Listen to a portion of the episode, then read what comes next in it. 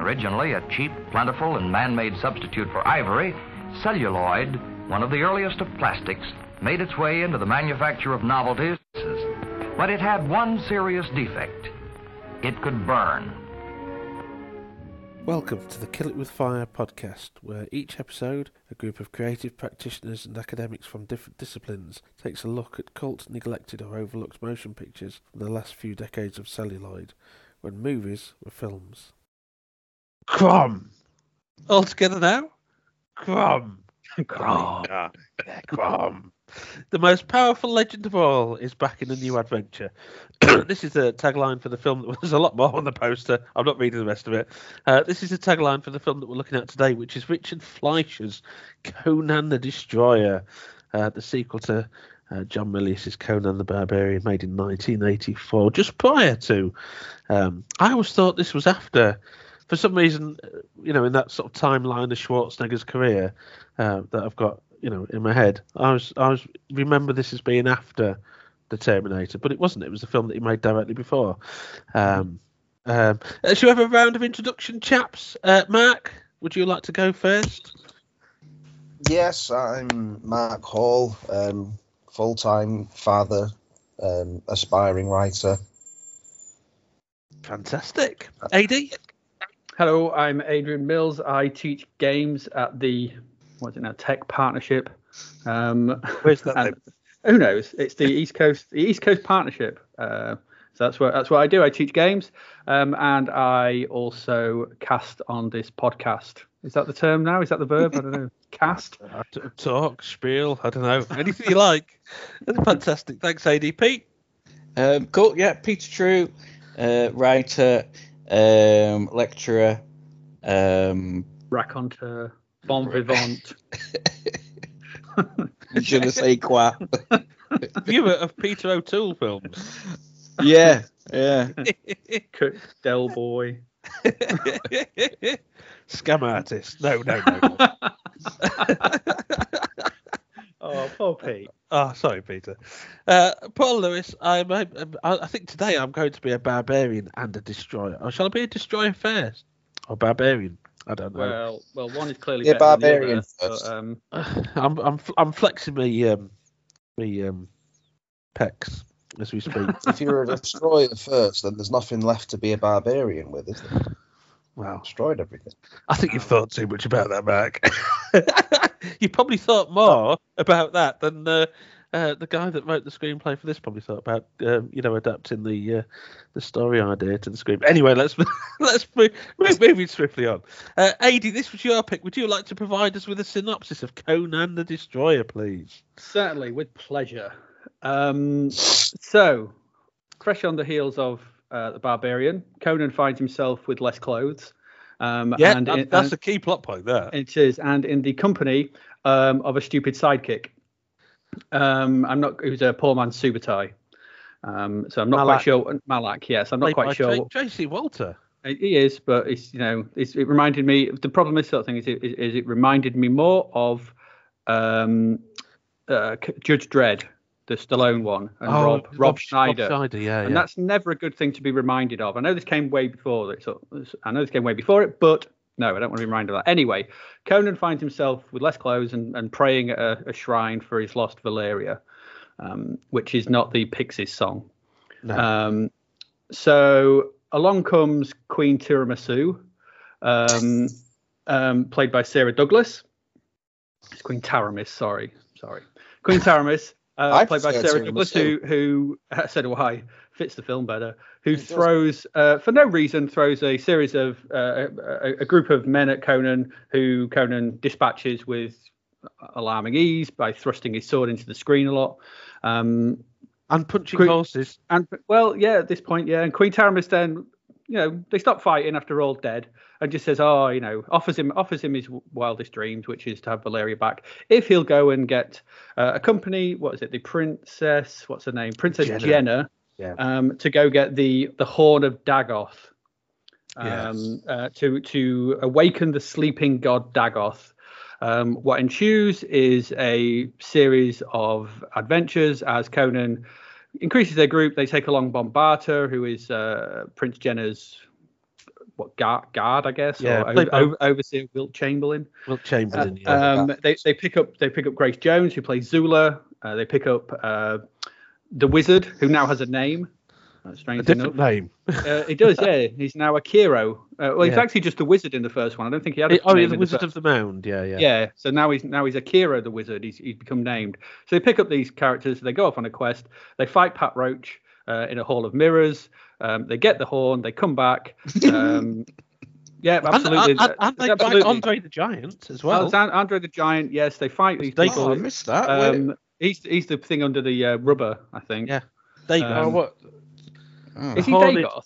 Yeah, it's Dagoth. Yeah, yeah. th- Oh, because he says in this thing, Dagoth was controlled by special effects people. Uh, Yeah, I well, don't well the, the, there were shots with Dagoth where it's clearly Andre the Giant in a rubber suit, but then, then there was sort of um, animatronics stuff. Oh, it makes it even Oh, worse. yeah. Um, anyway, so they get the they get the horn, they get double crossed, they come back. Um, I know I'm going to keep saying that by the way. That was in a Sega game. Just as an aside, there's a Sega a Sega game on the Dreamcast called uh, 18 Wheeler, Yeah. um, and you had to park the truck in the first one. And the first first um, the first reward you got upon parking the truck successfully, you just blurted out, "You got the horn," which always used to make me laugh. Oh, Um, have games come a long way since parking trucks. they, they But, have. thi- but this horn in Conan, I mean, I've got it in my notes, and I don't think it's a stretch, but it's a very sinewy, phallic horn. Oh, it is absolutely yes. There's no, there's no, you know, there's no getting around the fact that they wanted a 14 year old girl, you know, salivating over a big horn. Yeah, uh, yeah. We'll come, we'll come on to behind, that. behind the production. You know, they're Yeah. probably giggling into their, you know, whatever, uh, their coffee. So they go back. They take this horn back. They chuck it. Uh, Conan and the band get uh, double crossed. They shove the horn in the sleeping god. The whole point is that they've got to um, sacrifice the princess so that the the good god will arise. I'm never quite clear on this. Is would the good god arise if the I think it's so they can control Dagoth. so they can the- control him sort of thing? Because, yeah, yeah, the so prophecy says that he will run rampant. I think unless the, the virgin is sacrificed. unless the virgin is sacrificed, the he doesn't time. get sacrificed. He he gets up. He's, he turns into a big wobbly thing. Conan has a fight with him and rips the horn back out. Hey, everything, everyone happy. Queen Tiramisu is killed. Bombata is killed. All the bad guys get killed, and then uh, yeah, the throne room from Star Wars at the end. Yeah, we do have the throne room from Star Wars. Yes, as uh, Queen Jenna, uh, Princess Jenna becomes Queen Jenna, and that's it. It's more, much more of a quest, basic quest film. It's typical fantasy fare, um, and I think that that kind of covers it. Anyone got anything Yeah. they want to add, Paul? Well, I mean, it, it reminds me. I mean, rewatching it this time, and I, I watched it on the big screen again because I got the projector out. But rewatching it this time, the, the plot reminded me very much of Journey to the West, which you, Ad, Pete, you might remember this as, as Monkey. yeah, uh, uh, with the uh, you know the, the, the, the group escorting the, the princess to the Hmm. treasure. You know, Tripitaka, it? yeah, exactly. Yeah, yeah. So, so, um, and and I think it's worth mentioning as well that Tracy Walter only took over the role of um, um, uh, uh, Malak, Malak. because David Lander had um, his health had deteriorated, so that the, the cast Tracy Walter. I like Tracy Walter in most things. I mean, he's all right in this, but like you say, it's it's a bad case of the comedy sidekick. Sort Um, of a I mean, Peter Lorre with hair, wasn't he? yeah, I mean, I mean, uh, you know, I mean, it's, it's, it's, it's some great roles. I mean, Repo Man. I mean, he's great in Oh. Repo. Uh, Batman as well. He's also um, very memorable. I think they even the the Tim Burton Batman. I think they even made a Tracy Walter toy, didn't they? Out his character, you know, the, the action figures for the Tim Burton I, Batman. I really hope so. I seem to recall a Tra- uh, Tracy Walter um, uh, uh, uh, toy. It was also in Delusion, of course, as a cashier at the the um, which we, we we covered a few episodes back as the cashier at the uh, bus depot, if you remember. Um, but yeah, I mean, it's I like Tracy Walter, um, but I think the comedy sidekick shtick is a bit too much. Maybe we'll talk about that. I think as we go on. I think it's also worth mentioning that um, Queen uh, uh, uh, Tiramisu, so Sarah Douglas. This is Sarah Douglas. Yes, Paul. Just before we go on, have you got the um the agenda for this? Because I can't see it. Have you shared? Oh, I have indeed. Yes, let me share it for you. Sorry, I'll just I'll just put in the agenda. How formal. well, you- know what I mean. The the, the plan, the, the the random musings.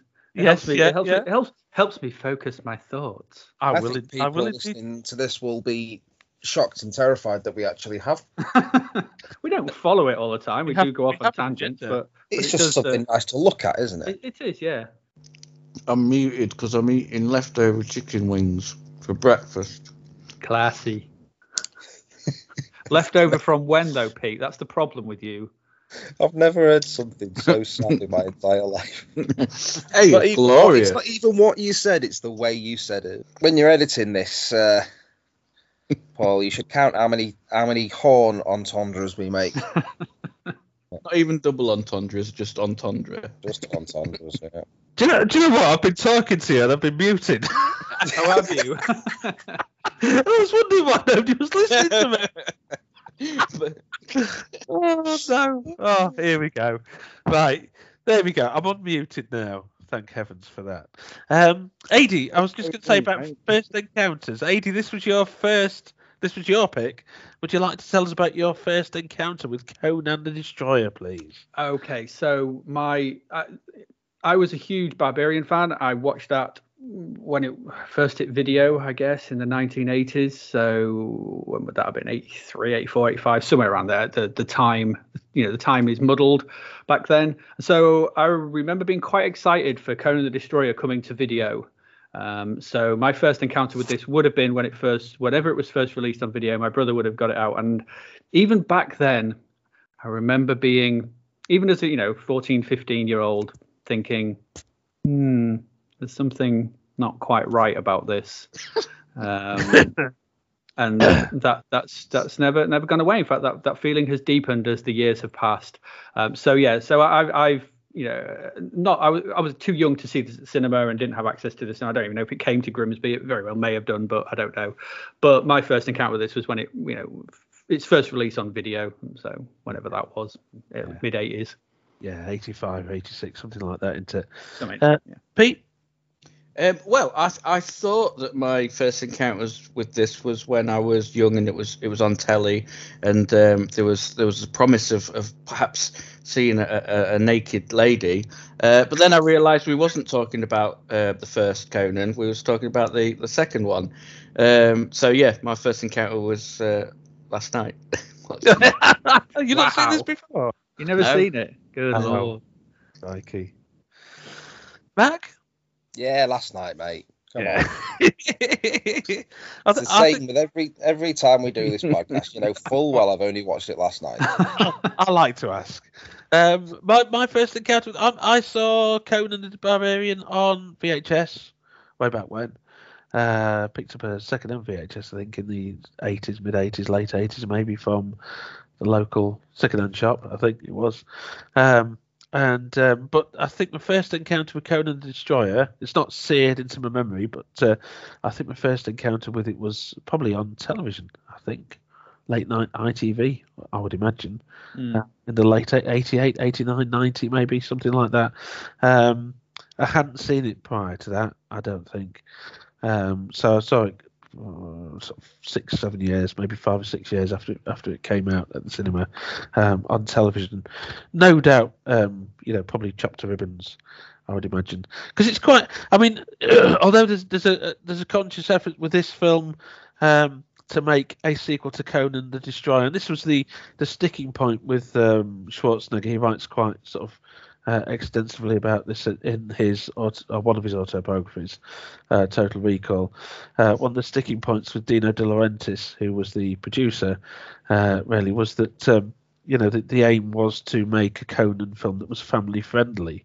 And, I mean, that and and, and obviously that cheesed off um, Schwarzenegger, um, who said you don't, no one wants that, do they? you don't, yeah, you don't, you clearly don't understand Conan or the character, or it also No one- cheesed, any film that's got the word destroyer in the title to be family friendly. yeah. I mean, it also cheesed off the the guys that wrote the story, which were Roy Thomas and Gerry Conway, who are two uh, comic book writers who really knew the material. Mm. and and and, and their story was adapted for the screen by uh, Stanley Mann, who um, who sort of tempered it and confused it a bit. I mean, to to the extent that um, Roy Thomas and, and Gerry Conway both um, uh, working together wrote a comic book version of the same story, changing some of the characters' names. They were so, they were so unhappy with the finished film that they adapted the story into a comic book in 1990 called Conan the Horn of Azoth. Uh, and Azoth is the um, substitution for Dagoth in the film. Um, uh, the only person that it seems wasn't um, uh, cheesed off really was Richard Fleischer, and and and who sort of accepted everything that the the producers wanted him to do. And um, Schwarzenegger's kind of said it's yeah, it was because he was in his mid mid sixties or late sixties at the time, just happy to sort of get work. So he didn't put up a fight, and he just sort of rolled over and and, and said, yeah, let's make a family friendly Conan film. Oh, that's fine, you know. But even despite that, you know, it, it- when the film was produced, uh, the film that was made. Um, Quite clearly, isn't very fam- family friendly. At least not by sort of modern standards. I don't think there's um, there's quite a lot of gore. Hmm. even, in the finished film, there are a lot of uh, th- th- there's some, there's some quite sort of not as many as in the Barbarian, Conan the Barbarian, but there's some there's some quite grisly beheadings and, and sort of you know sword slashes with geysers of blood spurting out and and, and that kind of thing.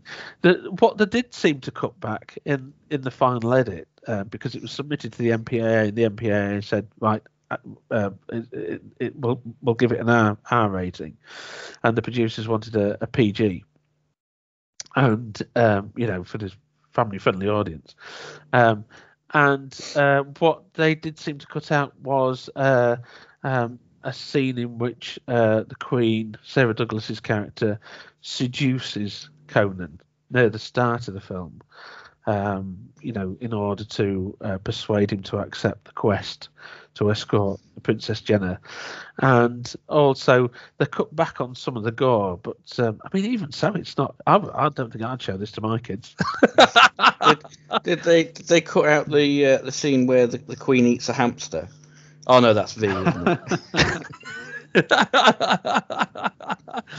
Isn't it? ah dear, Sarah, Sarah Douglas, Queen of Villainy in films, in eighties films. Mhm. Um, but uh, but yeah, it's a, it's a it's a strange one. This I think, and um, you know, in the UK, of course, the BBFC cut out um, and removed some scenes of animal cruelty, horse trips, or horse falls.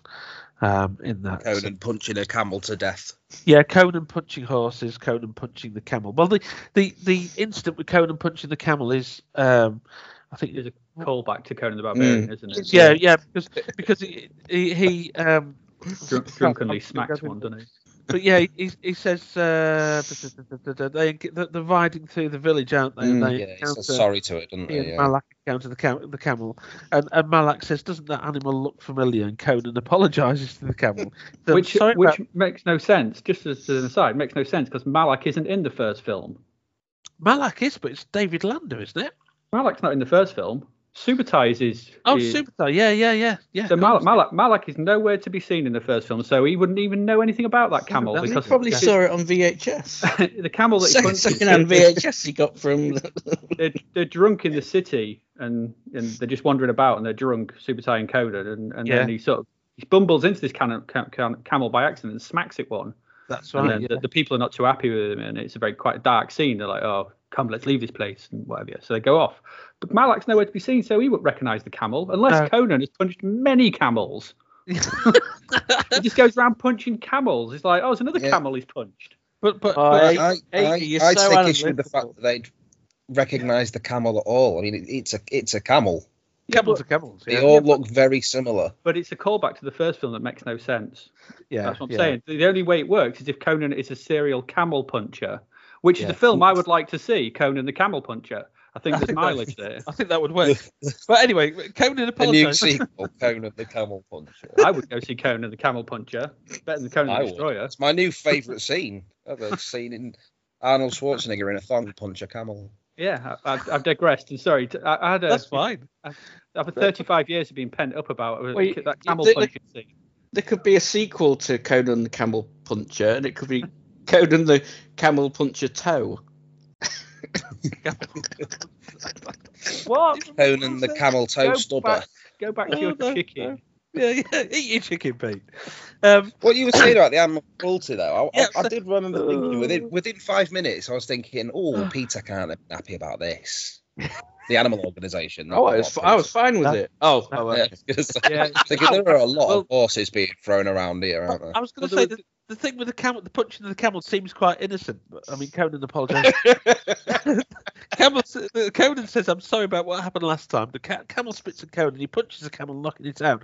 It seems quite an innocent moment, but um, how that was achieved was, I think that they they, they trip, essentially tripwired the camel. They they tied its front hooves. Yeah. Camels have hooves um, with a wire Toes. and, and, and pulled and pulled the um, uh, the camel's foot legs out from under it, so it went forwards, which is quite a cruel thing to do to an animal, you know. Yeah, they- they did the same in the in the Barbarian. There's two in the original release of Barbarian. There was two there were two cuts in the battle scenes where horses got tripped up um, because they could get away with those things in filming in different countries who had different um, animal sort of humane laws, whatever you want to call it. Yeah, So they I think this was filmed is it in Mexico? Mexico. Mm. Yeah, And yeah, then the first one was Spain, wasn't it? yeah, um, yeah. Barbarian. So there was, yeah, there wasn't so much of a, a worry about doing whatever you wanted with animals, yeah, tripping them, tripping them up. I mean, yeah.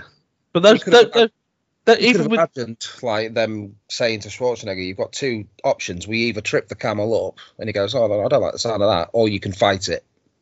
Yeah, trip it up. Yeah. Knock it over. there we go.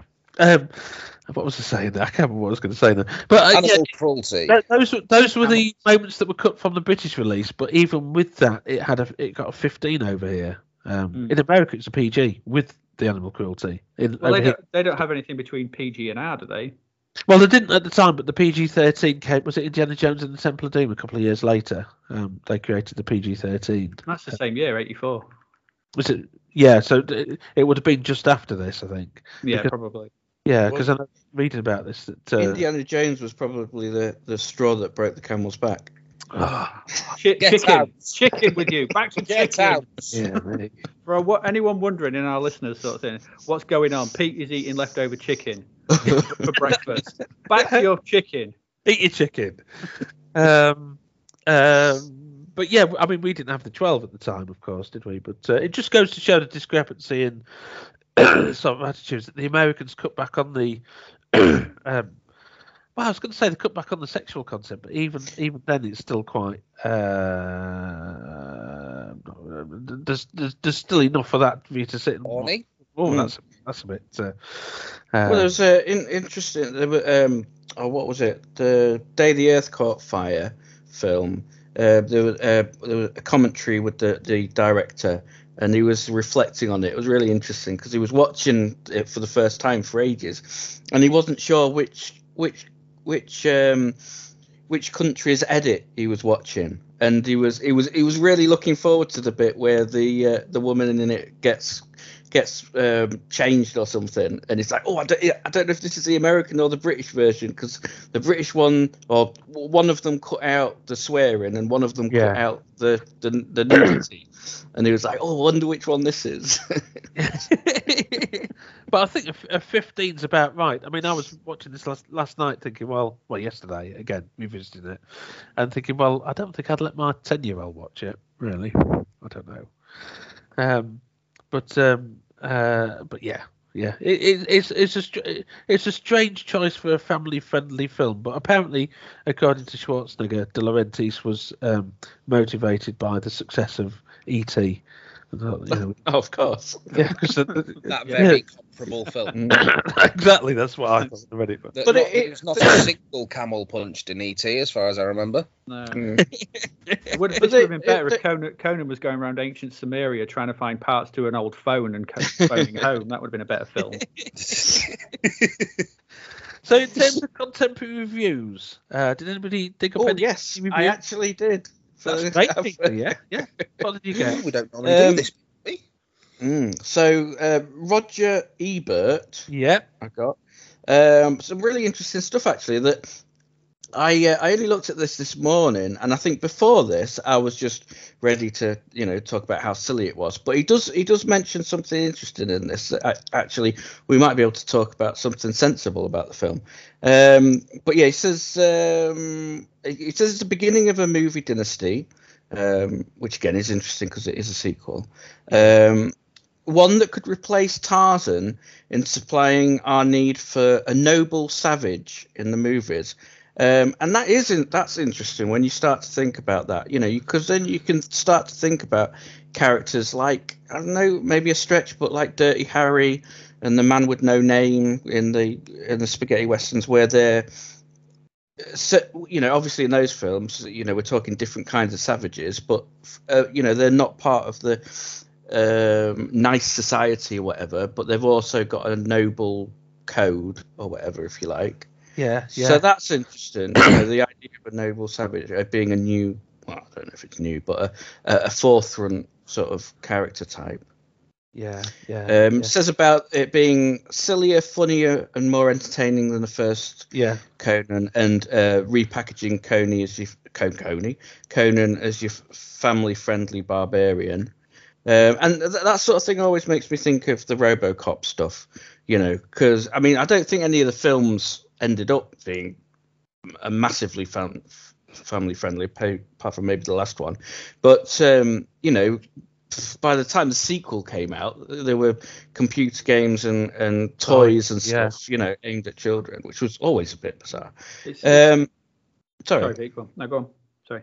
I was just going back to the, the uh, said it does not require extraordinary acting ability, which will I'm sure we'll come on to. Um, uh, more cheerful than the first Conan movie. So yeah, there you go. Yeah, yeah. I mean, I think quite, looking looking at quite a few of the reviews, there's a, um, I mean, Vincent Canby in the New York Times said as well, this is the first in what threatens to be a long line of sequels to mm. Conan the Barbarian. But threatens, of course, so you, mm. you get get the gist of his review from that tone. Uh, but uh, there was a bit of an expectation, I think, that there were going to be many Conan films, and in fact, mm. um, of course, owing to uh, various factors, uh, one of which was that that um, Schwarzenegger wasn't happy with what they did with this film, but also became busy with other projects. That you know, the the, the projected sequels, uh, Conan uh, sequels, because Milius wanted um, um, Schwarzenegger back to make King Conan, didn't he? At one point, was it King Conan? Yeah, there's um, King Conan or Conan the Conqueror. Conan the Conqueror, yeah, and, and and and which would completely, uh, from what I understand, would have completely ignored what happened in Conan the Destroyer and just sort of, you know, uh, erased with, it from. And with good cause. Yeah. there, there was some notes uh, on IMDb, I think, that after the film, um, Schwarzenegger reprised his role as, as, Conan for something. I can't remember what it Red was. It, it's not. It's not. He doesn't play. Conan in Red Sonja, does he? He plays a, a character that's very like but, Conan. Yeah, but there, there, was something else, like a computer game or something, where he's is in it. I'll have to see if I can find that. Okay. Well, there was a, a, Conan computer game, wasn't there? There's, there's uh, been there's been loads. But most recently, Conan Exiles, wasn't there? Um, yeah. I think that was most recently. Um, I mean, the, the, the, Conan, the Conan thing. I don't know if any, any of you have read any Robert E. Howard. Yeah, yeah, read, um, some, read some of the Conan stuff. Yeah, yeah I, mean, I, I like. I mean, I've, I've got my issues with Robert E. Howard. I mean, he's, he's kind of a basement dweller who sort of had to, dreamt up this, this barbarian that rampaged and seduced women and, and you know and so on and so forth. There's a lot of sort of weird chauvinistic stuff in Howard's writing. But, yeah, um, sort of parallel think, parallel to um, Lovecraft around the same time, isn't it? yeah, yeah. But, but, so these tr- problematic yeah. modern views, should we say? Yeah, but but I think his sense of world building is incredible. I, I mean, I really like Howard's writing. I've, I've read a lot of Howard's. I've, I've reread some of his work a couple of years back, actually.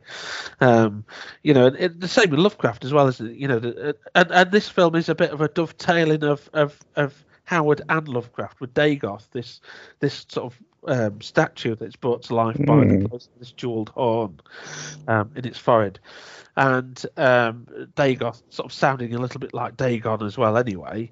Um, but this sense of these these ancient gods, these old gods, which which bubbled away in the back of the Howard books, Howard stories, I should say.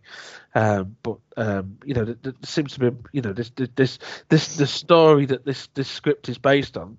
Um, as I say, by uh, uh, uh, uh, Roy Thomas and Gerry Conway uh, seems to be as much influenced by Lovecraft as uh, as Howard's work. Um, I mean, there's a few of the Conan stories that were quite horror themed anyway, weren't there? Mhm. Um, you might recall Red Mists, I think, was one of them. You know, with vampires and, and so on and so forth.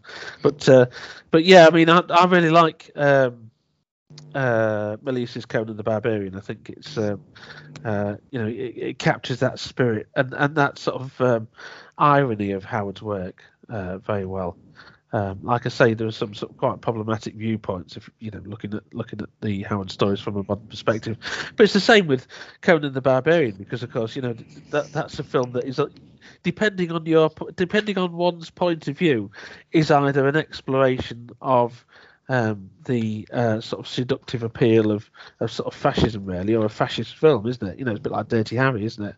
You know, you can look at it in more than one, and in fact, they both of those function kind of as mirrors for your own soul. I think it's getting a bit deep into it, but you know. You, you take from Conan the Barbarian what you bring to it. I mean, I find it uh, for me, it's a film about uh, you know about uh, how seductive uh, that sort of totalitarian mindset can be in, in the form of Thulsa Doom. And the Conan figure that, that sort of quells that threat is equally problematic. You know, um, uh, you know that that line, "What is best in life, Conan?" Uh, and uh, to see to see your enemies kneel before you to. to and to hear the lamentations of the women. I, I would I would argue there's a counter argument to that though sort of thing that that comes very early in the film before It he does. has He actually yeah, evolved and grown as grown as a character and and you know I just want to quote the line, AD. Oh, absolutely yeah I, we heard the lamentation of the women it's a very Yeah. strange it's a, yeah I think it's about the probably almost like the first line of dialogue proper dialogue in it apart from the dad's speech isn't it Yeah, yeah. But I mean, let's not talk I would we'll I, don't get us on to barbarian because we're done you know we'll, we won't talk about destroyer anymore yeah, yeah, yeah. I'll, I'll, I'll, dial back. Um, but yeah, Canby also said that. Um, so, like I say, Canby, Canby said like Ebert that there was a, a sense of going to be sort of many, many sequels, and of course, you know, the only other Conan film with Schwarzenegger was Red Sonja, which isn't really a Conan film, Conan influenced, uh, until that Jason Momoa remake about Mm. ten years ago. Um, Yeah, But, but, the, um, the- the thing I was thinking of was uh, I've just looked at it. Um, Arnold Schwarzenegger almost returned as Conan in Netflix Love, Death and Robots season two. Oh, Um, right, just right. so quite I've interesting. There's and there's also a call on here for Arnold Schwarzenegger fans want King Conan now more than ever. So yes, yeah. that's yeah. because there's not much time left Exactly. Yeah. yeah. Um, but K- also says though the film was entirely made in, in Mexico on some rugged locations. Some of those locations were the same location used in Dune, David Yeah. Lynch's Dune. I don't know if you knew that. yeah Um, han- handsomely photographed by Jack Cardiff, and and I think that's a valid point as well because Cardiff's photography in this is great. You know, Mm. from the opening shot of those um, the guys riding across the uh, or, or the Queen uh, leading the, the the sort of heavies riding across the landscape with that red filter. I mean, I think it's beautifully Mm. shot. Film. Um, so they're the films that entirely made in Mexico. The sensibility is Southern California suburban, complete with patio cookouts. The only difference is that the meat on the spit is likely to be an unfriendly barbarian neighbour. I quite like that. Um, and Paul Willistein in the morning call said everything about this movie is epic. The scenery, the cinematography, the special effects, the actors and actresses, the musical score, even the credits. I don't know if he's Mm. being sarcastic. is he watching the same film I'm not sure. And the movie is surprisingly better than one would imagine for its kind. Production values are high, and director Richard Fleischer, with a long list of epics to his credit, keeps the action moving, which is what the genre is all about. Aimed chiefly at teens and pre-teens, it is essentially a Saturday afternoon movie, the kind of film you might watch if it's raining. It's nothing less and certainly nothing more than that. And I'm not quite sure how how how far his tongue's wedged in his cheek there. Uh, I do. I, I, I, I, I do take issue that the Blu-ray that I've got's got a quote on it, even more enjoyable than Conan the Barbarian, which I would. I think. I mean, it needs something on the end of it. If you're hammered, you know. if you uh, if you haven't seen the barbarian if you if you if haven't you're seen big, if you're a big Grace Jones fan, you know, if, you like, if you if you like sweaty monsters, I don't know. There's something needs, you know, Yeah. if you wanted to see Schwarzenegger in less clothes, they need there's something that needs to be put on the end of that quote because it doesn't make sense to me. It doesn't it doesn't track. it's one of those quotes that's taken out of context context this is more is. enjoyable than conan the barbarian if you're an idiot yeah. um, but I mean, certainly that comment on keeping the action flowing. I mean, that's a comment for later that I've that I've got. You know, it does. To be fair, I mean, the the it does move along at a fair clip, doesn't it? There's lots of fights. I, yeah, I don't know, but I think the the whole film could probably be cut down by about forty minutes Oh, if yeah. if if they if they cut out all the pondering. An hour forty. Well, ev- ev- ev- every Camel scene, every sort of scene or shot goes on for like one or two seconds too long. You know, Where, where someone watches someone leave or someone nods at something thoughtfully that someone's just said. It's funny that you mentioned that, Peter. Now, I, I was when I was doing my research for this, I read that some, and I didn't put it in my notes, but uh, I can't remember if it's in Schwarzenegger's autobiography or it's something else. Another piece that I read about it, but somebody else said exactly the same thing. That there's there's too many scenes that it just drag.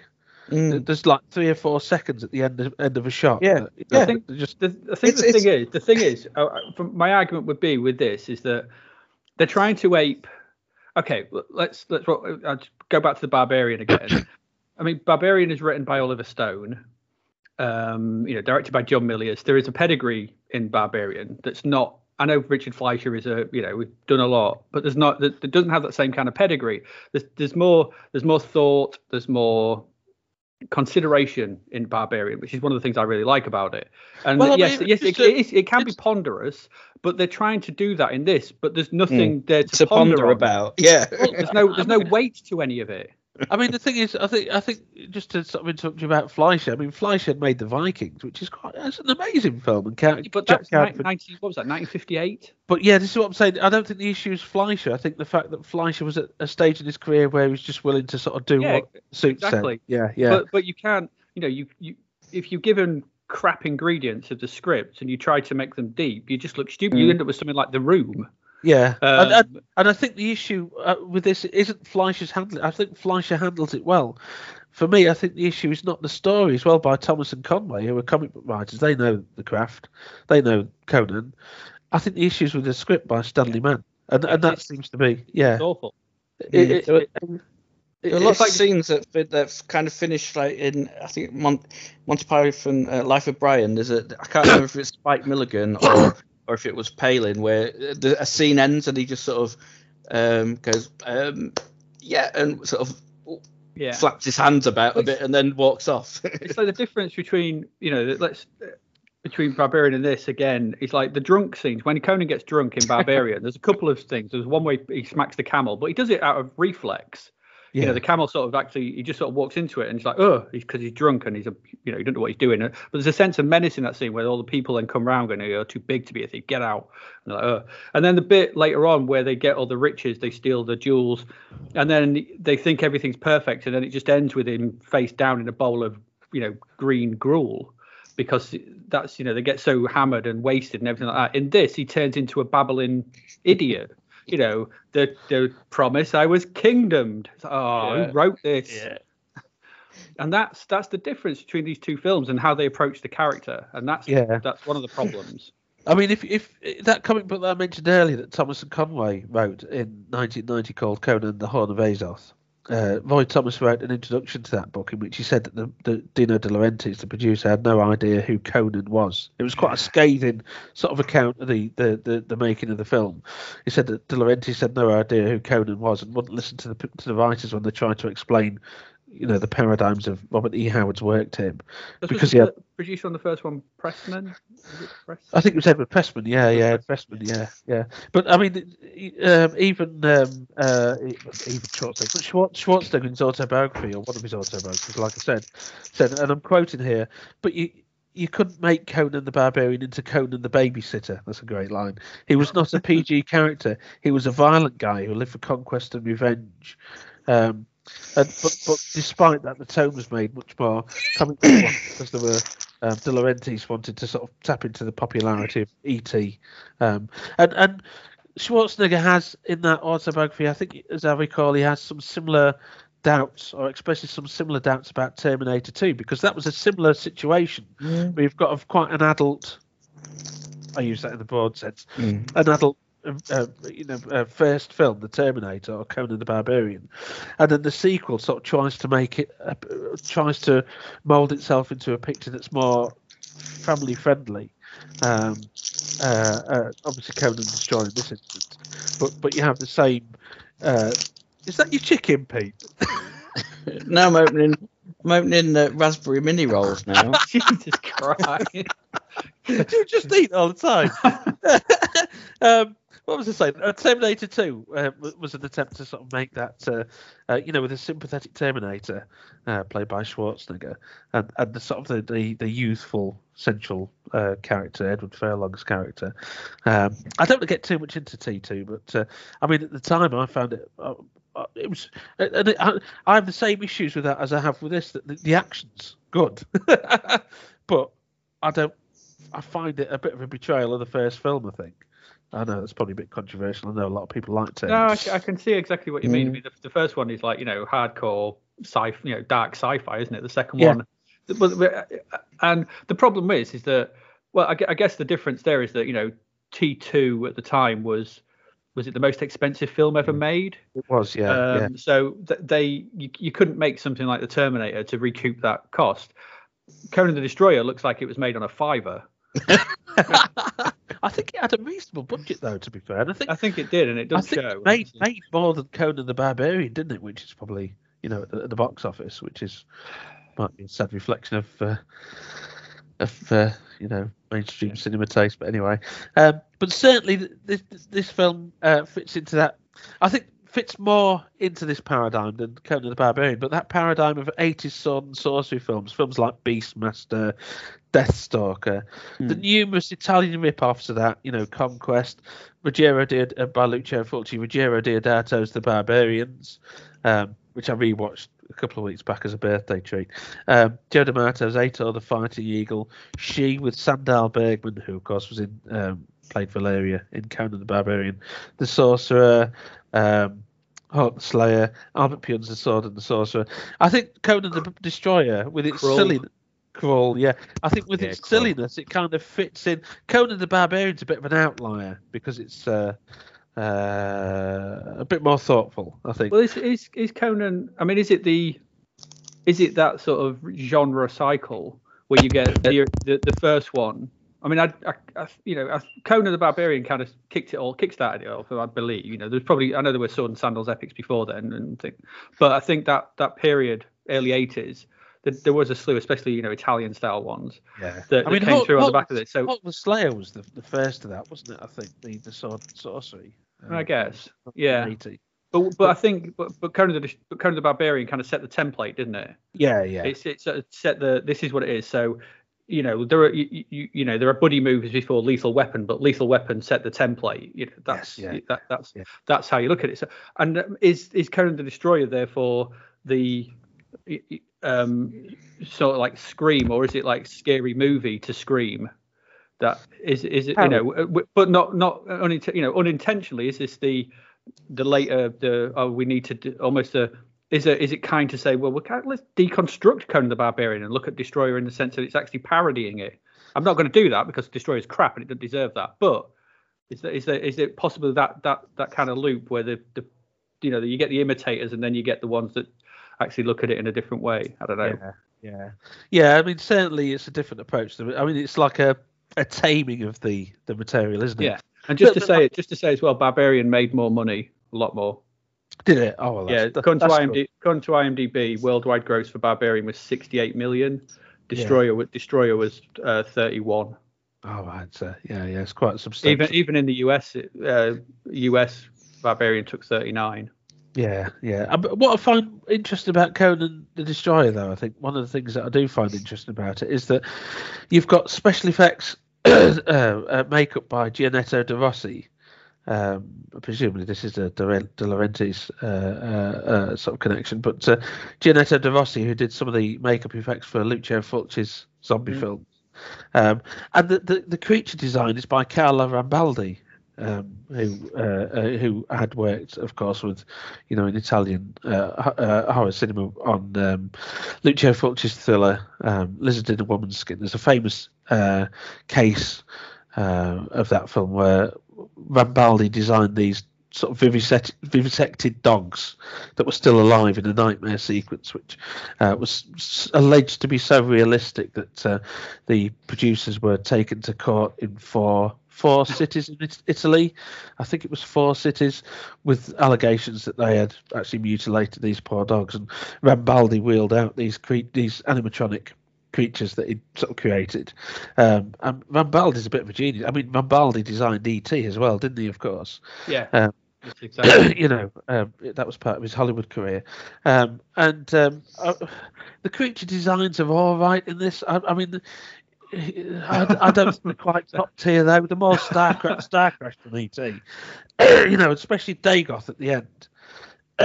you know, and, and um, uh, um, when when it starts to come alive, and it, it, it, I was referred to Dagoth as a youth as the jelly that jelly baby monster from that Conan film, because there's a point when when when Dagoth's statue starts to come alive where it looks more like a jelly baby. Well, there's he's a, to be, I actually there's a bit in the middle before between wh- when it's Dagoth, it's stupid, and with the sleeping god, I quite like the sleeping god statue. I, th- I quite like that. When the, it's the horn in it, there's a bit where it kind of starts to get all veiny and weird. Yeah, uh, and yeah. if, if it had stopped there, I'd actually been into that and gone maybe like I don't know, sort of stop motion Harryhausen or something. They could have had Well- quite a, quite a good sequence there with that Yeah. because that looks quite. It almost looks quite Harryhausen-ish that bit, but then they go, they go full on they go full on rubber and it's Yeah, it's not yeah. good. I was gonna, uh, I think the bit you're talking about, AD, is the bit when I rewatched it yesterday, um, and, and I sort of watched it and thought, oh, this is a bit, you know, this is almost like Rob Bottin's work on the thing. Yeah, exactly. You know, that monster yeah. at the end. And it, like- as you say, if it had gone stop motion, um, but yeah, then it just it's Andre the Giant in a, a, a sort of a slimy suit, isn't it?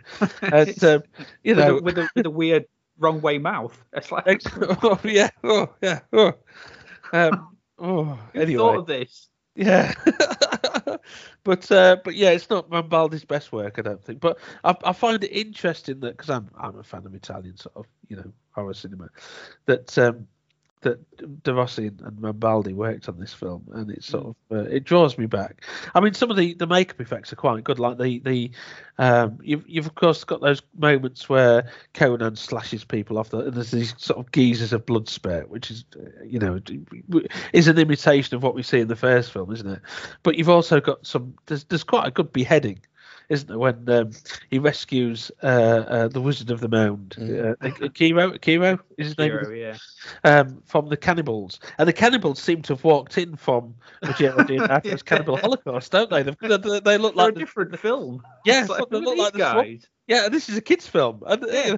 and um, uh, Jenna says, uh, oh, "What are they going to do with him?" And, and uh, why is he why is he wandered off from his beach hut Yeah, into the it middle of nowhere? But, but What- Conan says they're having lunch, doesn't he? That's Yeah. That's the, and then he rescues him, but he, he sort of rides in. But yeah, they look like the swamp people from uh, Cannibal It's Holocaust. so stupid that And it's so bizarre it's- that thing.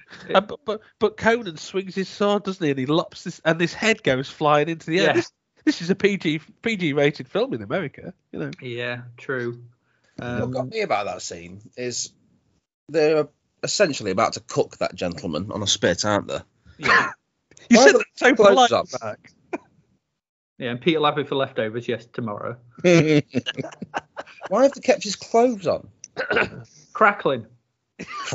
they're, they're leather. They're leather clothes. So it'd be a bit of crackling. Yeah. Clean, clean, cleaned a bit of wizard out your teeth with that. Know, having never cooked a person, that, that never I've even not. entered my head. I just thought, yeah, it's cooking that fellow with his clothes on. But yeah, it's, it, it is a little bit of a, you know, that, that sort of Italian sort of cannibal film cycle, isn't it? In the middle of a a, a, a romp. Yeah, well, one one one could almost say is this is the. Uh, uh, uh, talking of their clothes on, you, you're looking at the same thing in Return of the Jedi with the Ewoks. I mean, let's Oh, not yeah, forget yeah. the, Ewoks are about to eat Han. Let's not forget this. You know, the Ewoks, oh, they're cute and cuddly. They were going to eat Han, clothes Yeah. and all. Again, but yeah, but again, but he had a leather waistcoat on, crackling. Yeah. Yeah. I don't know. Um, I mean, The secrets of cannibalism, cannibalistic cooking. we, men- we mentioned Akiro. I mean, the Akiro narrates, um, well, the actor narrates the, the opening and closing of this, doesn't he? The same as in uh, Conan the Barbarian. Excuse me, Beto. Um, Worse, it's much worse though. But his, his Well, I was gonna intonation, say, his delivery is way worse. Is the the the, the connotation? You know, the, the opening narration ends with the same phrase. Let me tell you of the days of high adventure. But uh, what I was going to say was that the int- that introduction feels rushed and that there's much less inflection than the first one. And I think that's that that opening sort of sets the tone for the rest of the film. It's, it feels much more rushed and with less inflection, less nuance. That's true because the and let's, if we can talk about the music a bit because um, I love, I mean, absolutely Oh, adore, Poledouris, yeah, yeah, I absolutely adore the soundtrack. It's my favorite soundtrack to the first film. It's an, an amazing suite of music that he created for the first film, and this, as soon as it starts, you're like, it's it's this. Do you know what this film feels like? You know, uh, it feels like um, uh, supermarket own brand Conan. Yes, yeah. Every everything's it's it's not got the label on it, but it's just the same. Trust me, it's just the same. And it's like it's not really. It's not. Um, it, it, you know, no, trust me. When you get it open, you won't notice a difference, and everything feels a little bit off. It's like, yeah, it's it's okay. It's I can kind of see it. It's kind of a an imitation of the thing. You know, it's like the thing. It's this isn't Conan. It's imitation. Um, it's like it's a pan- it's a ask your panda pop for a of a takeaway. Yeah, pizza it's that- she's got it's pizza the- at home. it's that dodgy cover you'd get of a of a of a band when you used to go in supermarkets like Tate's and stuff in the eighties, and you'd hear them on the thing, and it's like it's not quite uh, this isn't quite uh you know Tears for Fears, uh, but it's, it's it's similar, and it, this is what this feels like. This film feels like someone saw Conan and went, yeah, we, we can can we can do that, we can do it for yeah, we, we, but we'll change it and didn't get it, and that's what the, and that that comes down to the opening sequence, as you say, Paul, Yeah. because they're, they're they're riding across what you know the steps or you know the, the whatever it is, they're riding across that big open landscape, and then that. But they think, oh, we've got what that, we've got to get the Conan music in, quick, quick, quick, get the Conan music in, Basil, get the Conan music in, Basil. No, no, no, no, let me Basil music, um, and that's what it feels like. It feels like um, Conan by committee. Yeah. Like, oh, yeah. we need that music, and people recognise that music, but the music's slightly speeded up and weird. It's I was going to say, yeah, I was going to say it's recognisable as Poledouris. It's got those motif, the same motifs and themes, but it just doesn't, it doesn't feel right, does it? No.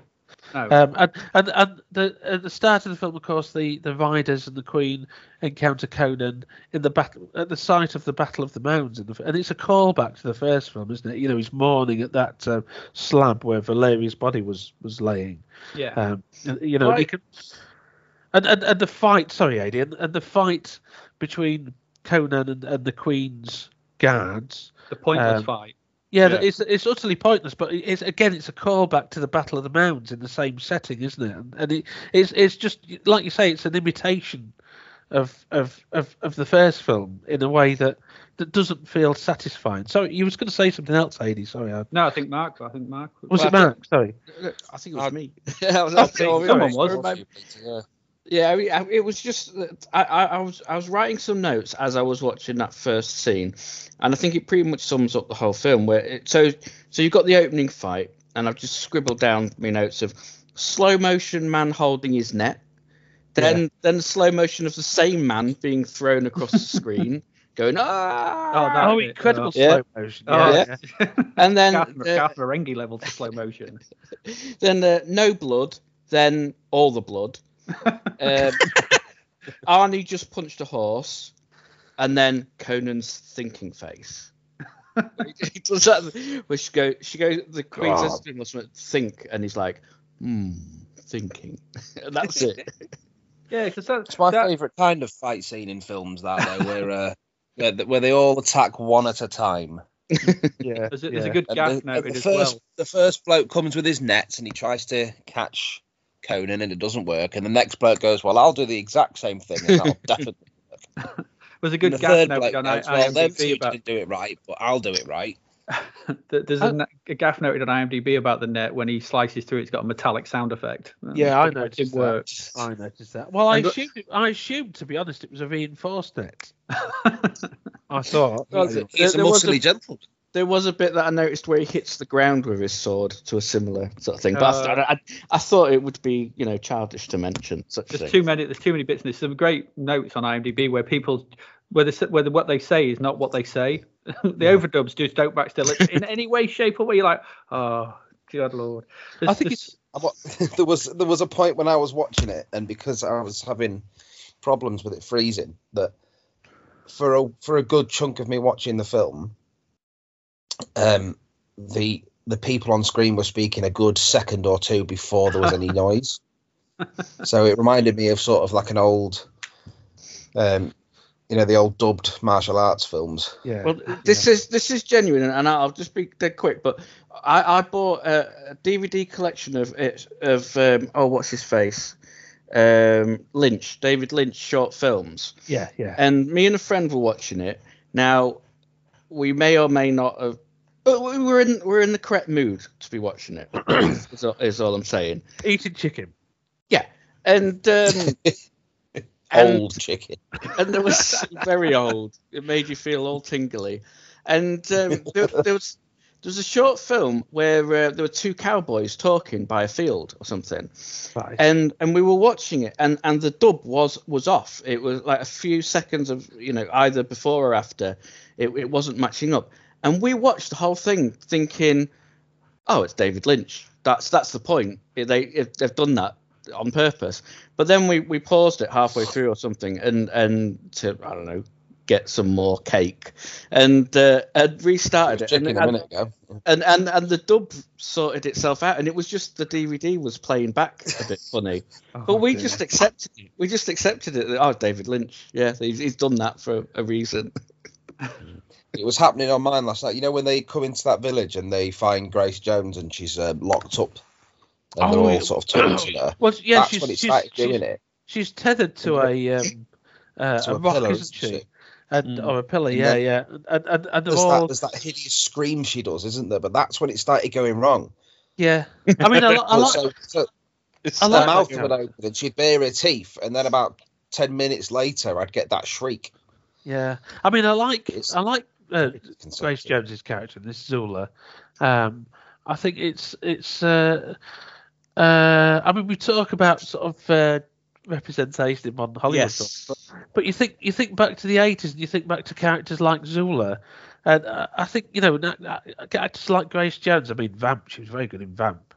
View to a Kill is a terrible film, but you know. that's- and then Christopher some. Walken. I, I wouldn't blame Christopher Walken for being that, let alone Grace Jones.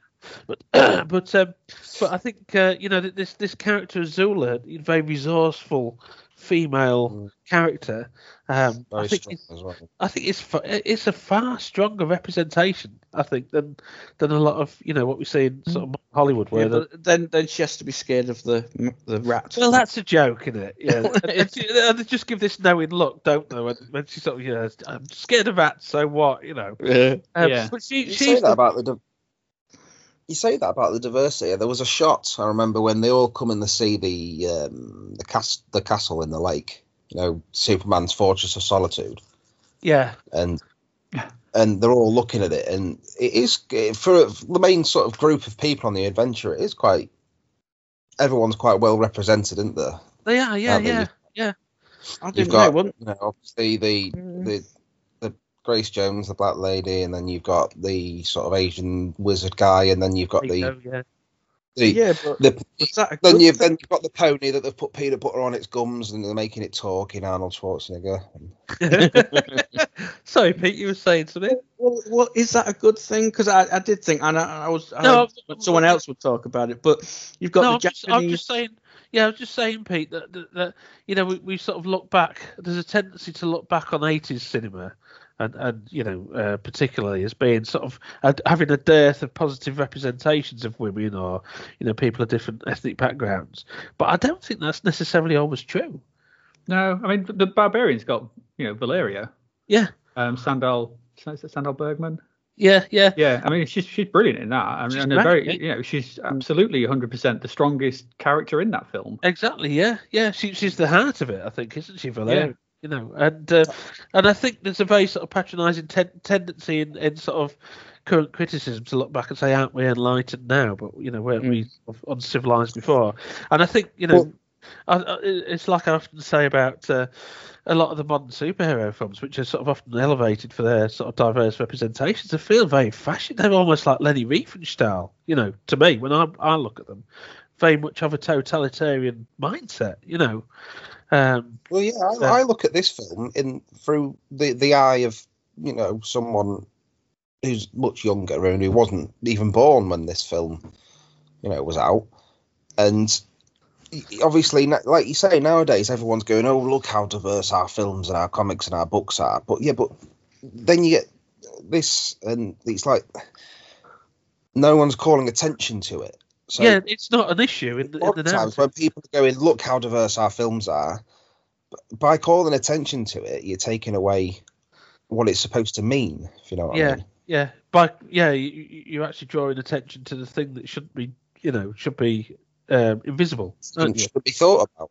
Yeah, yeah, but yeah, the, the, the, that Zula character, I think, I think Grace Jones is great in this, and, and she she- she handles the the fight scenes really well. I think. Um, I mean, it's Grace Jones that, that throws that. She teaches Jenna to fight, doesn't she, with the the the, the staff. Mm. And, Well, she uh, offers to, doesn't she? and, and there's a drunken Conan and says, "Oh, you know, use a proper weapon, not a toothpick like that." And he tries to show her like, you know, how to wield a sword, and shows her one move, and that's it. So now you know how to defend yourself.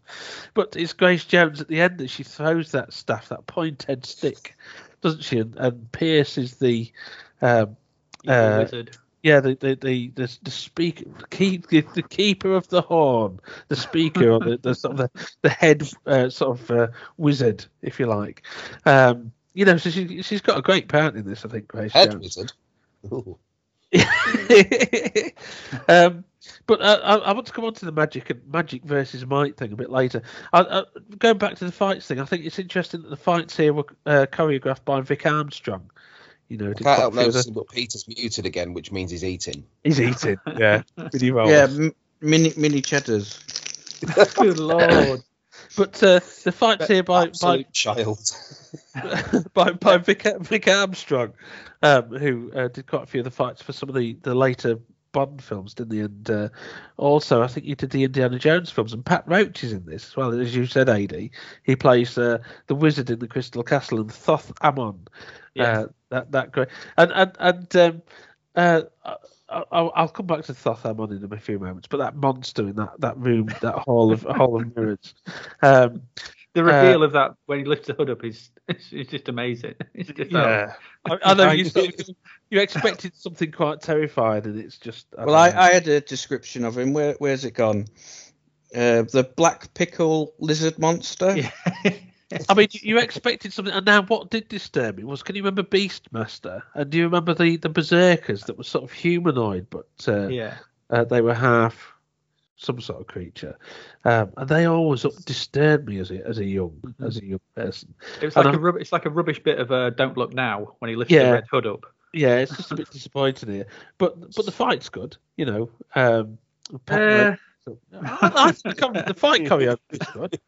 Yeah, It reminded me very much of there's- there's Power a Rangers when when the monster gets big and they're in the in the, in the Megazord a little bit. There's a, there's Yeah. a lot of there's a lot of arm stretching and um, a lot of "Arr, arr, arr." Well, a lot of that. Uh, yeah, A there's lot, a bit a of lot a of fight. Schwarzenegger noises. Yeah, there's a bit of a fight later on, isn't there, where he's he's fighting one of the the bad guys with a helmet on or something, and they do a sort of YMCA sort of routine to each other, where they both I show don't their think I noticed that, Peter. yeah. But that, that's the thing. Oh with yeah, this- when, when they're doing the thing with the swords. Yeah, well, that's Hmm. what they, they took that from, yeah. and he does that a little bit in Barbarian, but that's when he's Yeah. kind of getting his skills back in it. There's that one scene on the beach after he's nearly died, and it fits in context. He's like, right, can I still do this? All right, fair enough. What you don't do it in the middle of a fight because it stinks of Beastmaster, and Beastmaster's terrible. What what they're doing there is changing styles, isn't it? That you know, the, the, the, the well, I'm going to use this style. It's like rock paper scissors, and finally, You're, Con- you're giving it far too much credence, Paul. Conan it's- puts his big sword, in, big chopper in front of himself, and, and the guy charges. Um, that sword, I think I read somewhere that that sword cost ten thousand dollars. Yeah, you know, all, that- the, all the swords did. Yeah. Yeah. Um, but but that fight with Thoth Amon in the, the Crystal Castle, there's a, a, a theme in this of magic Fortress of versus Solitude. yeah, in the Thought Fortress of Solitude. There's a theme in this of, of magic versus uh, um, magic versus uh, might or muscles, I think, and that's a recurring issue uh, in in in uh, a recurring theme. Just just before we move on to that, can I just say what the one last thing about the fight? After the fight and they escape, um, and they're in the the boat rowing away. And then Akiro turns around and goes, oh, "It was all an illusion." Like, no one. It's actually falling into the lake. It's quite real. Yeah. Oh, yeah, illusion, yeah, An illusion would just disappear, and that's one of the things that you know. The things that annoy me about this film is that lack of attention to detail. They could have just Yeah. quite easily I just had it fade away. You know, Yeah. just fade, fades away. It's just a mm. model. It just fades away. There you go. That's an illusion, not mm. something that you see bubbling down into the sea with collapsing. And if it was an illusion, all those rocks we ran away from, oh, that'd be all right. Wouldn't matter, would it? It's an illusion. No, it's not an illusion, you idiot.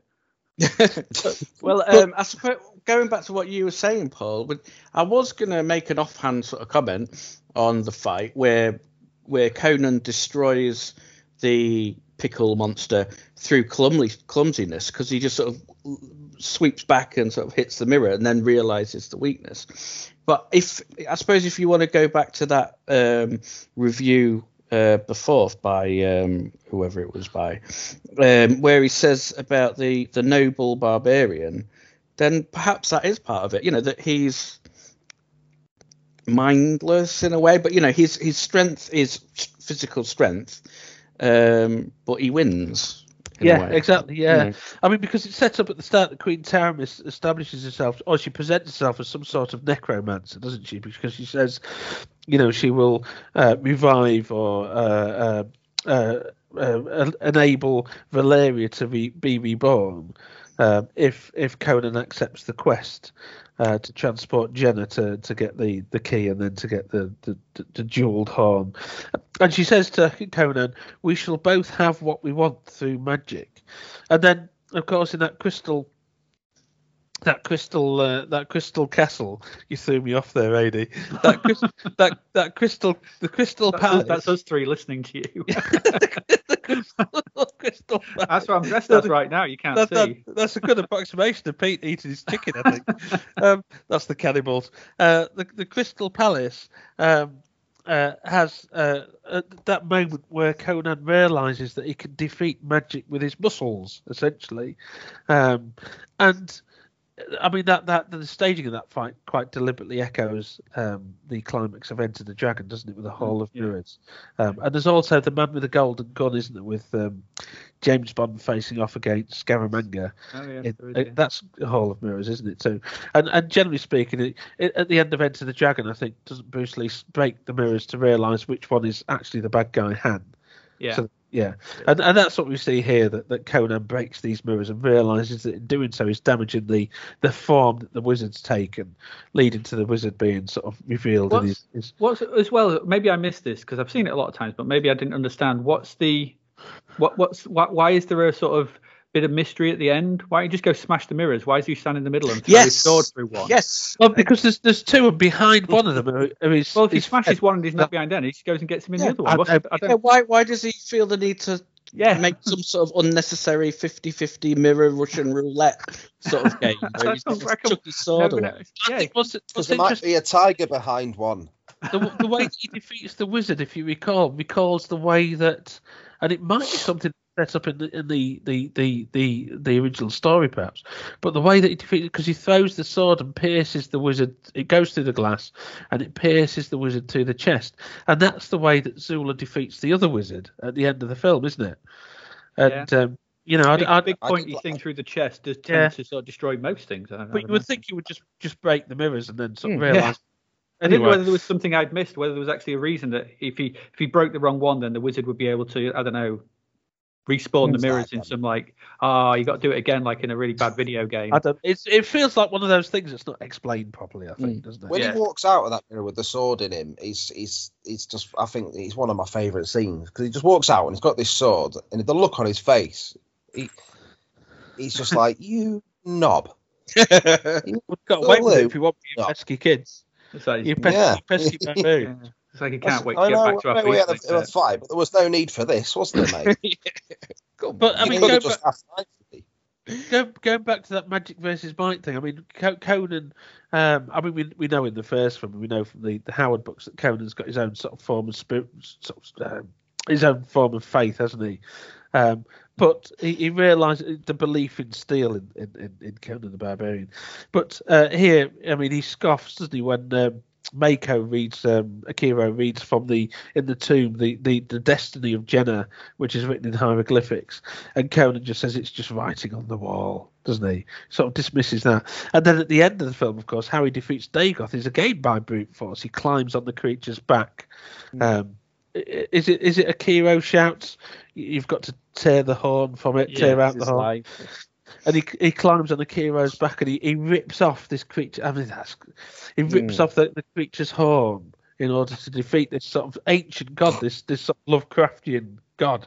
He tears off the horn, and it's as phallic as it. You know, you can't describe it in a way that doesn't sort of accommodate that. But uh, um, you know, it's it's uh, it, it's it's I just mean- sinew.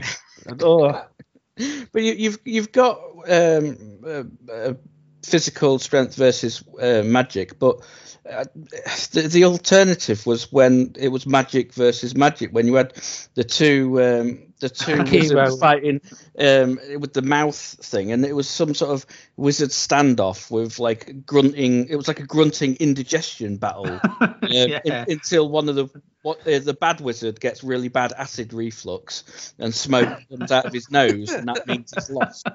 Yeah, A- Akiro says something like, "I know how to defeat a wizard," and then he uses magic himself, doesn't he? To, so it's not. I don't think it, it's a theme that's explored with any consistency, but I think it's an interesting one, nonetheless. Yeah, so Um, it's- it's- essentially what you're saying is this is a, a film that does, you know, supports, you know, brawn, brawn up our brains. Exactly. Yeah. Yeah. Yeah. Well, not brains. He but essentially, Well, ma- magic is, Let, let's face it, ma- ma- magic is, you know, magic is the representation of, you know, wizards are seen as study and all, Well, you yeah. know, but, But I but suppose to get slightly serious, we're going back to that uh, noble barbarian.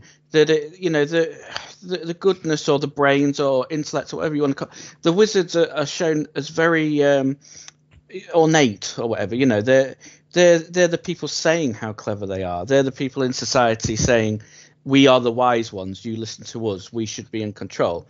Whereas Conan is just inherently good and is inherently the Unless one who will win. Yeah. The other thing that Conan refuses to participate in is any kind of hierarchy, isn't it? You know, because uh, the, the the wizard, the the, the, the, the the wizard that's associated with the, the keeper of the horn or, or the keepers of the horn, and you know that they are embedded within the hierarchy. But but as Conan says Well, to Sarah know. Douglas at the start of the film, she says, "I'm Queen Taramis." She says, "You're not my queen." But he Yeah. wants to be his own king, though, doesn't he? So he, Well, he wants want- to be- yeah. participate in hierarchy. He just wants to be in charge, At charge. the top, yeah, yeah, but he's, yeah. he's quite happy to uh, get everybody else into servitude at the end, though. Mm. He's indeed, yeah, yeah, You know, yeah. when what's her face when she becomes Queen Jenna, she's like, I need a fool and I need a pri- wizard and a thingy and I need. Yeah, I mean, that- get- that- yeah, yeah, go on, you do that. I'm off. I'm bored of That, you. that whole that whole throne room set piece, it, it, it played with the best Michael Brook primary school tradition. Or you know, it was just like a children's nativity play of, I have the frankincense, and then someone nods and goes, Yes, I have the myrrh. Yes. Yeah, I mean, I think in the original version that uh, um, uh, uh, Malak, Malak, Malak was uh, Tracey Walter uh, was supposed to be given by Jenna the, the role. You you were a thief, so you would be the best keeper of the treasure. But in this final version, he becomes the fool. I'm not sure if that line's redubbed or if it was a reshoot. Um, but yeah, he's sort of quite willing to accept that role as the fool, isn't he? Yeah. I think coming back to Jenna, now one of the things that me watching this uh, yesterday, I found a little bit icky. I think we talked. Oh yeah, about we we have we have to talk about this. I think. Yeah. yeah, Mm. yeah, I mean, we Mm. talked about positive representation. I think Grace Jones, great character, so on and so. But this weird focus that the film has on sex, and, and you know, and, and Sarah Douglas says that, uh, or Queen Taramis says that Jenna's virginity must be protected in order to fulfil her destiny, uh, which kind And of then, and just It to sort of, reminds as, of- as, as an aside on that, then puts her in, you know, puts uh, Walt, what's his face name in charge of her. Um, Yeah. a man, a man who claims to have slept with twenty thousand women. Yeah, yeah, yeah. And and I mean, uh, when when Wilt she says that, sorry. I, I, I kept thinking of the Virgin Connie Swail from Dragnet. yeah, but uh, but but virginity at, must be intact. It must be. Yeah. but at a certain point, she becomes besotted with Conan, and she asks Zula what to The do. handsome Conan. Yeah, the handsome Conan. Zula says that that Zula says that a woman should take a man. Um, you know that she uh, she is uh, uh, attracted to. I can't remember the line that she says exactly, but it's uh, you know you, you, should you should take him, and then she doesn't know, quite know what that means, and she goes to uh, Malak and she says, "Well, what does that mean?" And Malak sort of stumbles stumbles around. Trying to explain sort of ways of like, sex really to this this girl. I mean, they're going on a quest for the a horn or something. I They- know. They should. They should. He should have. You know, there's plenty of uh, analogy there for him to work with. Yeah, but but uh, at the end he asks her if she knows how flowers. Surely you know how flowers grow. but I think this is all a bit weird, given that Olivia d'Abo was 13 at the time, and the characters, you know, presumably of a of a similar age. And She's it, four- it, 14, I think. Not that it makes any better. no, it doesn't, it doesn't make it any better. But Um, I read as well that she was she was in Bolero at the same time, which was fully naked, you know, full nude. It's just weird. Yeah, well, there's a weird. It, it's a bit. Um, I don't know. I read there was an, a, an article I read about about this that said it was sort of you know like a a committee of, of sort of you know uh, uh, male p- film producers sort of trying to f- thinking of entertaining ways of sort of explaining sex to teenage girls and it's sort of you know, it, it feels a bit like that. Um, I mean, even more it feels even more awkward in a film that's supposed to be family friendly. I think, and you know, Yeah, it is, and and the, the you know the the, the let's face it, the, the clothes they put her they put her in. There's, um, there's, yeah. there's they're a bit sheer, Going and this is this is quite you know uncomfortable. You're watching a 14 year old girl basically be taken advantage of uh, on a film set, and obviously done Bolero as well, and it, it did feel. I was like, this is this isn't right. You know, Uh, you can't. Well, it's not like you. There's no reason why she's 14. She could be, you know, you could cast an 18 year old, 19, 20 year old. Yeah. You know, you know. Exactly. So it it feels in this what we know now about you know the 1980s and we're talking about positive representation but the stuff that was going on i this was you know it's particularly it doesn't it doesn't sit right let's And- just and- leave, let's just leave it at that i don't know the, or- or- there's the, the other sequence as well with, with Malak applying the the ointment on oh Zula's that's thigh, grim and that's Mm, really sleazy. mm. And he's sort of rubbing this thigh, and he, he gets higher, and, Yeah. and Zula says, "My wound is lower," and Malak says, "We don't." It's really sleazy line. We don't want an infection to spread. And Zula says, "I'll spread your head open." And Malak sort of storms off in a huff. This is what the world has come to. You're trying to help someone and don't even get thanks, and that's played for laughs. And I I I find that quite distasteful and Yeah. uncomfortable to watch. I think, um, but this this sort of line of it it, it, it, it has a, a its its culmination in that weirdly phallic horn. I think you know that, that Dagoth Dagoth has that uh, you know and and it's it's it's strangely Freudian this film I think isn't it? And I don't I mean I know you know, sometimes people say that you think, oh, crikey, yeah. But uh, but I think this this this this, this film is, is sort of strangely like the, uh, the the the original script. One wonders if if you know the original idea, the original story outline. One wonders if this was a bit more of a uh, a a a, uh, a a theme in the foreground of the text. That, that that maybe was you know buried by um, um, I forgot his name that adapted it for the for the script that maybe didn't quite sort of get what stanley the, the man yeah, Stanley Mann didn't quite get what the um, the, the original writers were sort of driving at, perhaps. Um, but uh, yeah, yeah, and and and and, uh, and and the keepers of the horn, you know, wishing to resurrect date, which is a weird Lovecraftian turn as well. Yeah, That's something else that's a bit underplayed. It feels like you're hinting at something, but uh, uh, but uh, not quite. I mean, you, you mentioned earlier, Peter, Peter, I think, wasn't it, about the um, about Zula being scared of the the, the, the rat. Is it a Mm. rat or a mouse? Um, and and yeah, that that's quite a funny moment. But uh, but I mean, one of the things that I, I think the bits of humour that does work here is Malak's cowardice when he's left on his own, and and he's oh well.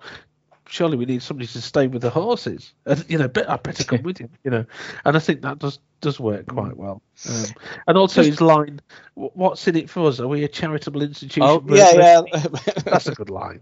That is a good line.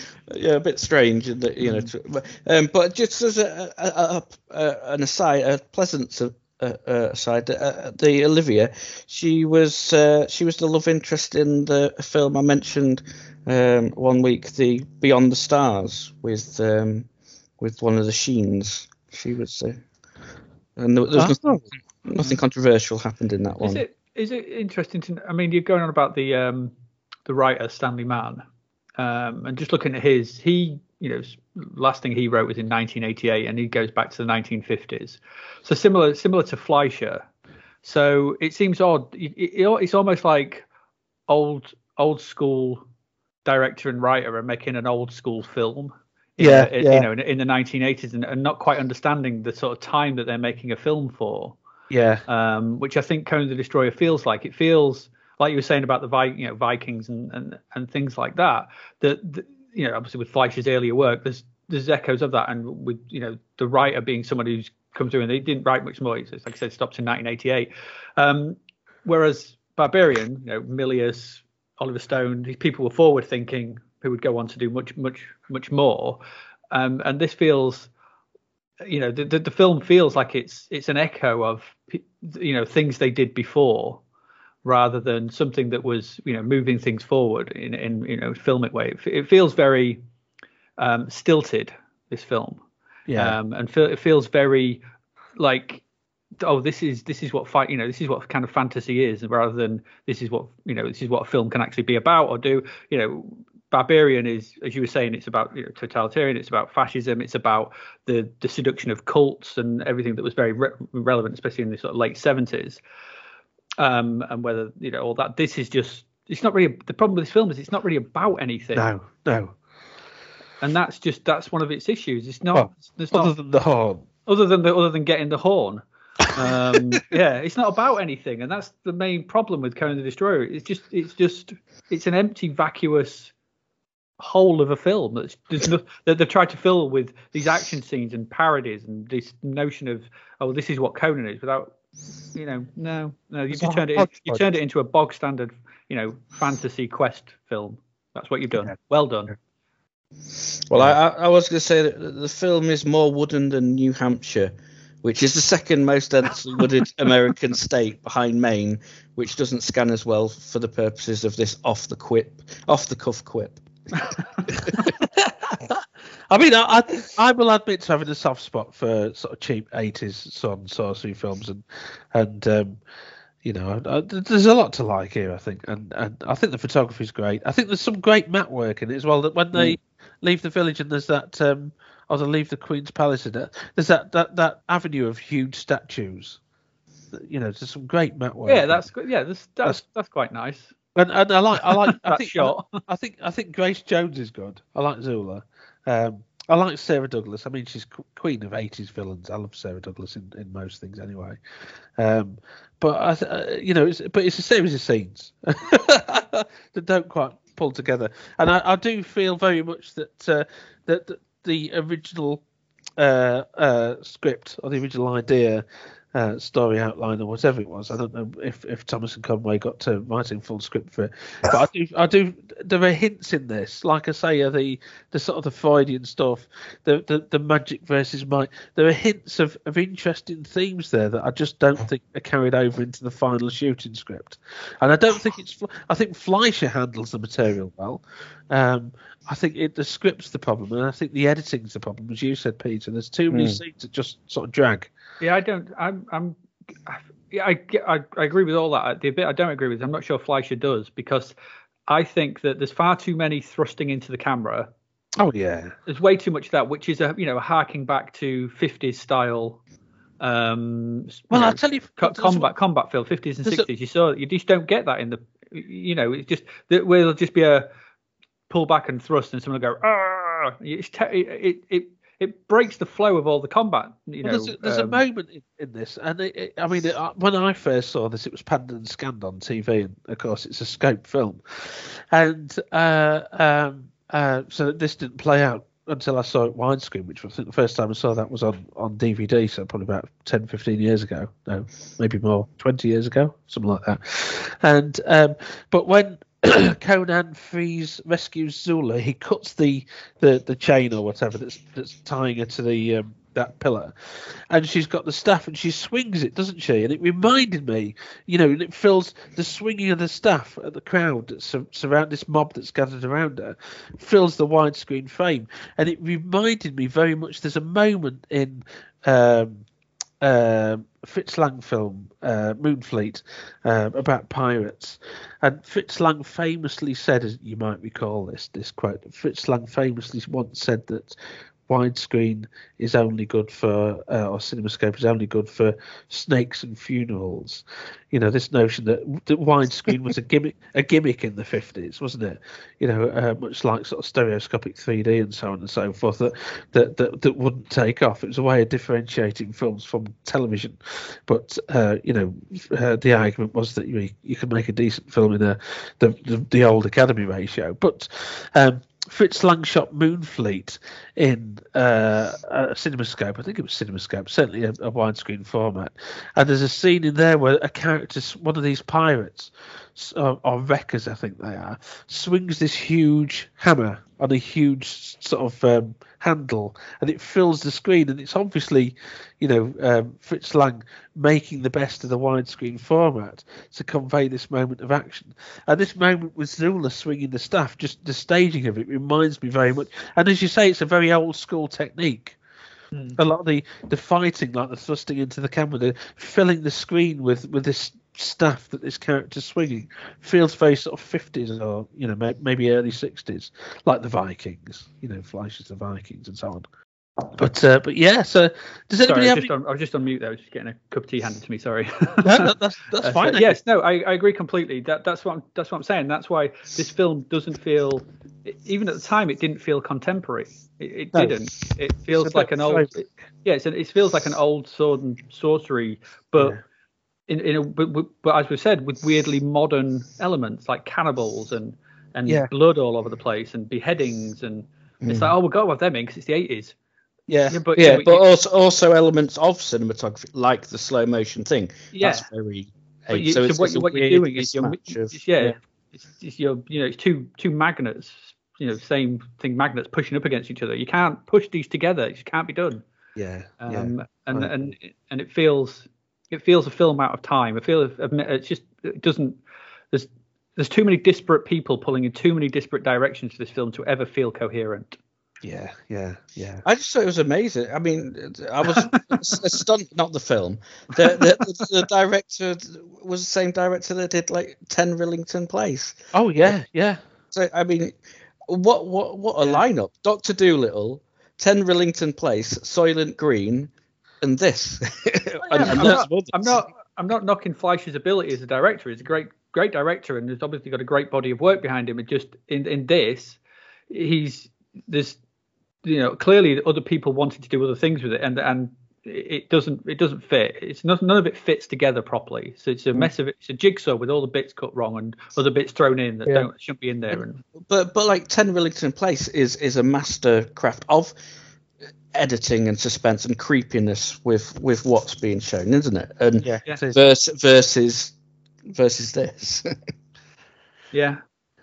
Yeah, yeah, yeah. Just they should have got uh, him in it, um, Attenborough.